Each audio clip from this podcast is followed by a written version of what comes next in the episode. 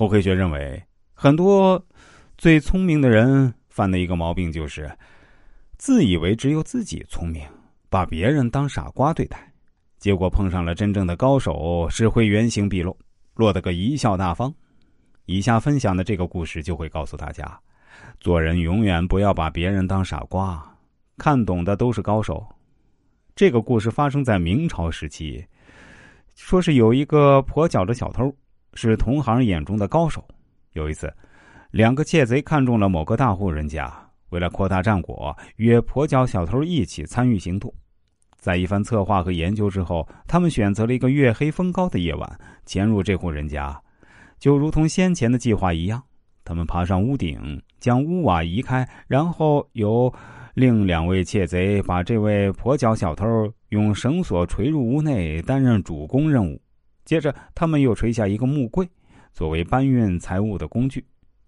当有所收获时，由跛脚小偷将偷得的财物放入木柜中，让另外两位窃贼拉上屋顶进行集中，然后再将木柜垂下，进行另一次运送任务。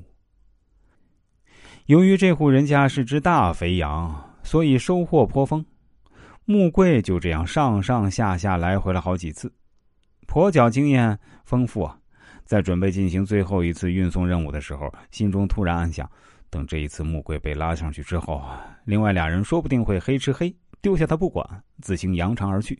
想到这里，心中觉得很不保险，于是除了财物之外，他自己也躺入柜中，一起被拉上去。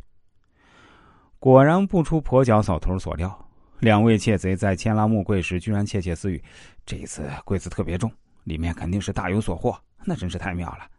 那个傻瓜跛脚贼到现在还不知道，快被我们耍了。看他那一副笨样子，还想跟我们分一杯羹。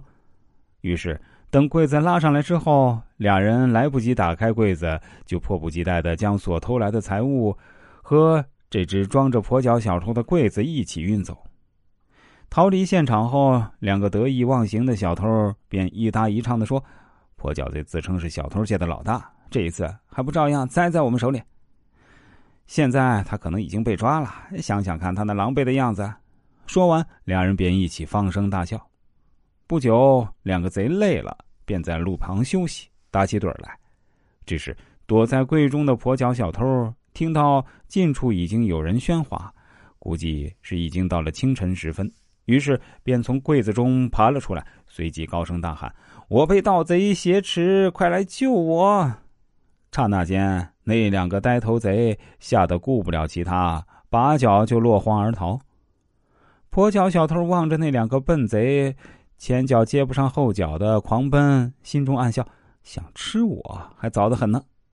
尽管他在众人面前装的惊魂未定，却也不慌不忙的收拾所有盗得的财物。带着得意的笑容，扬长而去。